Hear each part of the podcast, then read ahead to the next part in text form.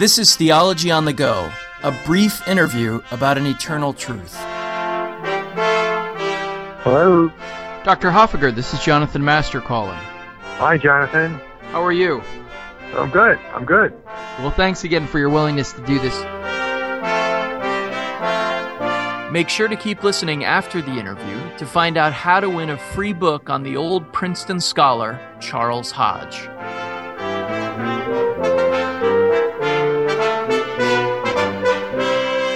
Our guest today is Professor of Church History Emeritus at Reformed Theological Seminary. He has written an excellent biography of Charles Hodge, as well as many other fine pieces on Old Princeton Seminary. And today we're going to be talking about Charles Hodge, the famous Princeton Seminary theology professor in the 19th century. Dr. Hoffecker, thanks for joining us. It's my pleasure. Thank you for having me, Jonathan. So let's just start off with this. Who was Charles Hodge? Well, uh, you you summarized it very well. Uh, we you might go just a little farther by saying that uh, he was probably the preeminent uh, Presbyterian uh, theologian in the 19th century. There were other good ones, but I think that um, it is pretty well acknowledged that that Hodge was kind of at the top of the list. He taught at Princeton um, uh, Seminary uh, almost immediately after its founding, uh, and he was the uh, first person in, in America to teach for 50 years um, in, in uh, a graduate context.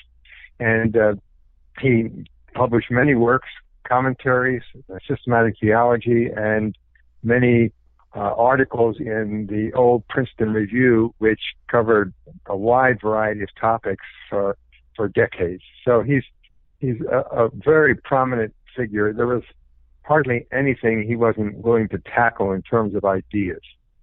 So, can you give us a range of some of the things that he felt it necessary to tackle in the middle of the 19th century? Obviously, a little different uh, set of circumstances than today, but human nature doesn't change. And so, and so, what were some of the issues in, in those Princeton Review articles that he spent a lot of time taking on? Well, the, the main thing that he was known for in the Princeton Review articles is that he wrote an account of the General Assembly every year. Yeah, it was said that when people got a copy of the July issue of the Princeton Review, um, people would turn immediately to see what he thought of the General Assembly. So this was a time when when the church and its uh, goings on was followed closely, uh, not just by pastors, but by by people as well, by people in the pew. So he that that's probably the Princeton Review is is most famous for that. But but he and, and a coterie of of associates wrote on uh, science. They wrote on literature. The, the most of articles, of course, were written on biblical and theological topics. But uh, the whole point is that you could get a look at the 19th century uh, broadly speaking, culturally, um, denominationally wise, science, uh, literature, by reading the articles of the Princeton Review. And, and Hodge just, uh, he called it his ball and chain. he, he was uh, so attached to it and uh, uh, was, was so prominent. Now, he, he also wrote a systematic theology, which is still in print and in use today. What what is it that has made that so valuable, and what what made that so significant during the 19th century? Well, um, he of course uh, lectured all the years at Princeton Seminary, but uh, he, he was prompted to to write down um, and and what he put into his systematic theology was not simply a reiteration of his notes that he gave his classroom students, but a, a reworking. And um, the the main thing that he was wanted to forge in this systematic theology was a middle way, a middle way between the subjectivist uh, theology of German thinkers like Friedrich Schleiermacher, the father of liberalism, and and those who would have a, a an overly rationalistic view. So he wanted to he wanted to say that classical Orthodox uh, Calvinism uh, was a not only a system of thought, but uh, advocated a life, a piety, a devotion that uh, that was uniquely united to one another. You you couldn't have sound theology unless you had uh, sound religious devotion, and you couldn't have sound religious devotion unless you had sound theology. So he he believed himself uh, to be articulating uh, classical Calvinistic theology in light of the encroachments that were being made on it uh, in the uh, decades of the uh, middle 19th century by the early stages of liberalism, American liberal theology. So if, if you want to get a taste of what um, Orthodox Calvinism is, uh, Charles Hodge believed that that uh, the, what was taught at Princeton uh, represented that which goes back not only to the reformers, but also back to Augustine, and then obviously to Scripture itself. So they saw Hodge saw himself as maintaining a tradition that had not changed, a tradition that stood the test of time. So you talked about in your answer there his emphasis not only on articulating the theolo- with theological precision, but also mm-hmm. in unpacking um, what the life of piety is that, in a sense, is wedded to this doctrine. So, so I'm wondering, could you comment a little bit about Hodge the man? What was what was his character like? How did this piety bear itself out in his in his home life and, and, and perhaps even in his classroom teaching? Yeah, he was a child of the church from the very earliest years.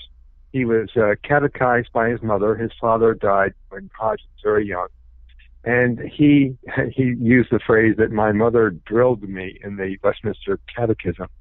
So he was he was schooled in the church. He grew up in the church, uh, and he wrote a very important essay in which he said that that children are members of the church within Presbyterianism.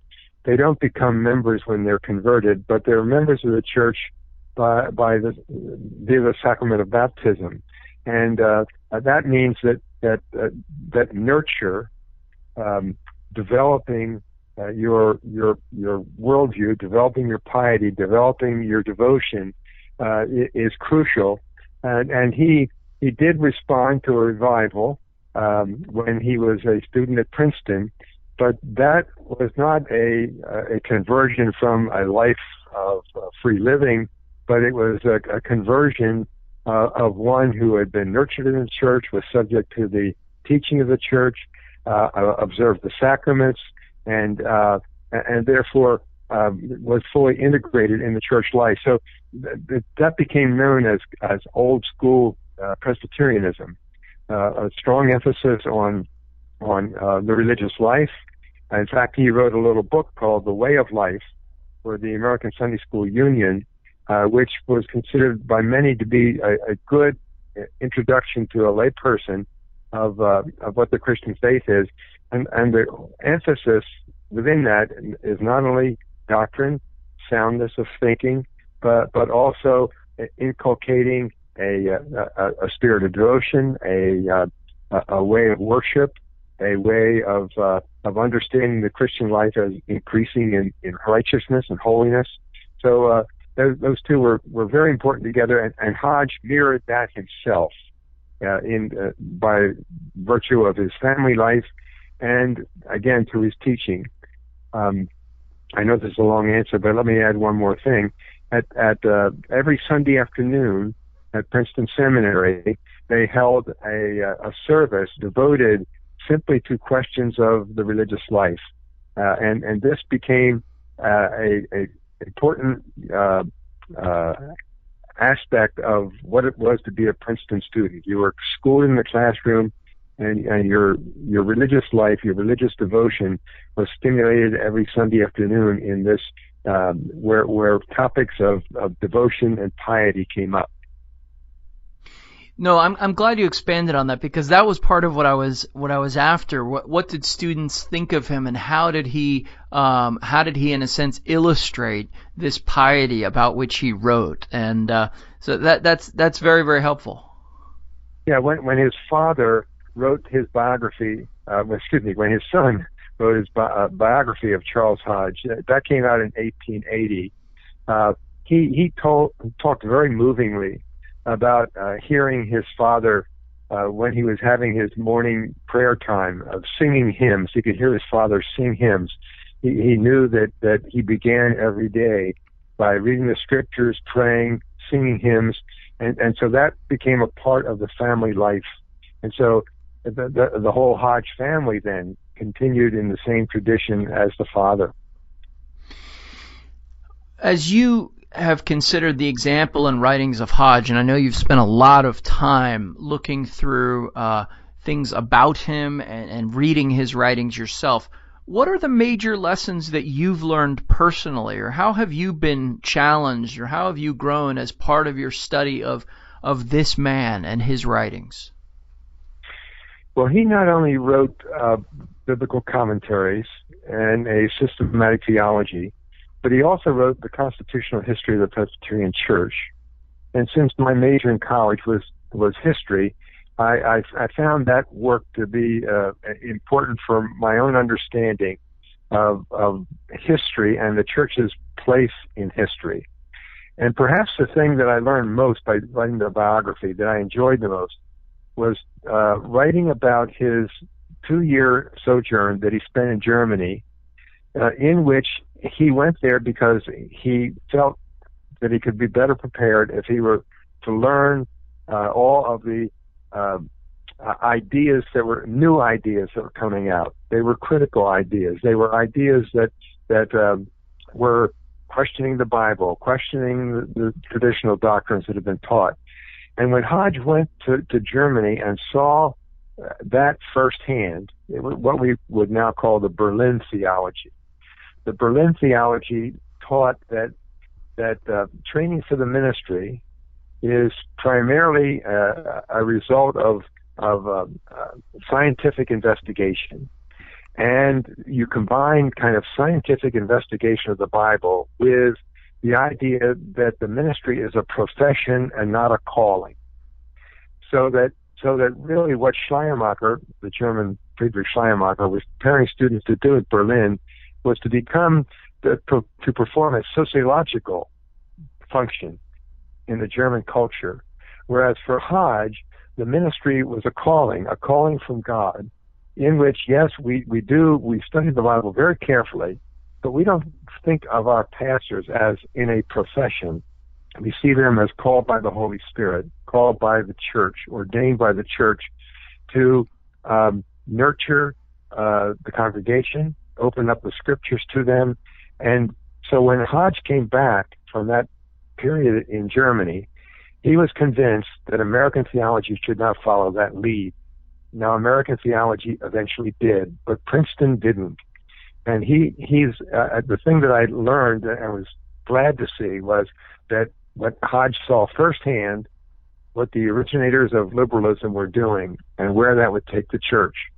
And he was convinced that if the church was to survive and not simply become a sociological adjunct to uh, to help people uh, acclimate themselves to the culture, but a, a, means by which the word of God is preached, the sacraments are celebrated, uh, theology is nourished, uh, piety again a, a, recurring theme here is the term piety, and the Christian life also be matured and uh, nurtured. So my last question is this, Dr. Hoffecker. If this whole topic or this whole this individual, Charles Hodge, is new to a mm-hmm. listener, uh, where would be a good place to start? You you you started with the constitutional history of the Presbyterian Church. Maybe maybe that's not the the best starting place for everyone. Where would be a good place to start in reading Charles Hodge?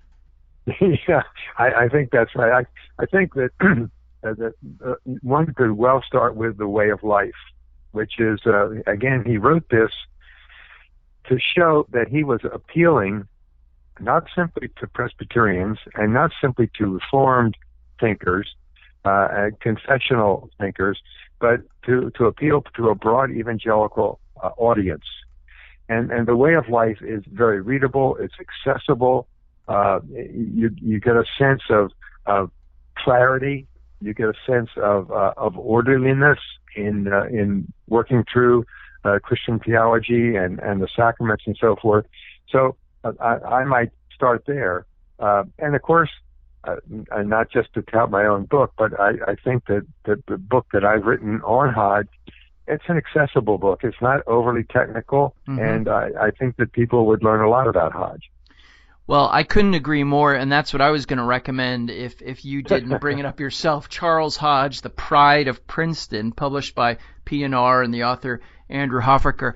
Uh, Dr. Hoffecker, thank you so much for your time with us today, and thank you for introducing us to the life and work of Charles Hodge. Thank you, Jonathan. Appreciate being with you very much.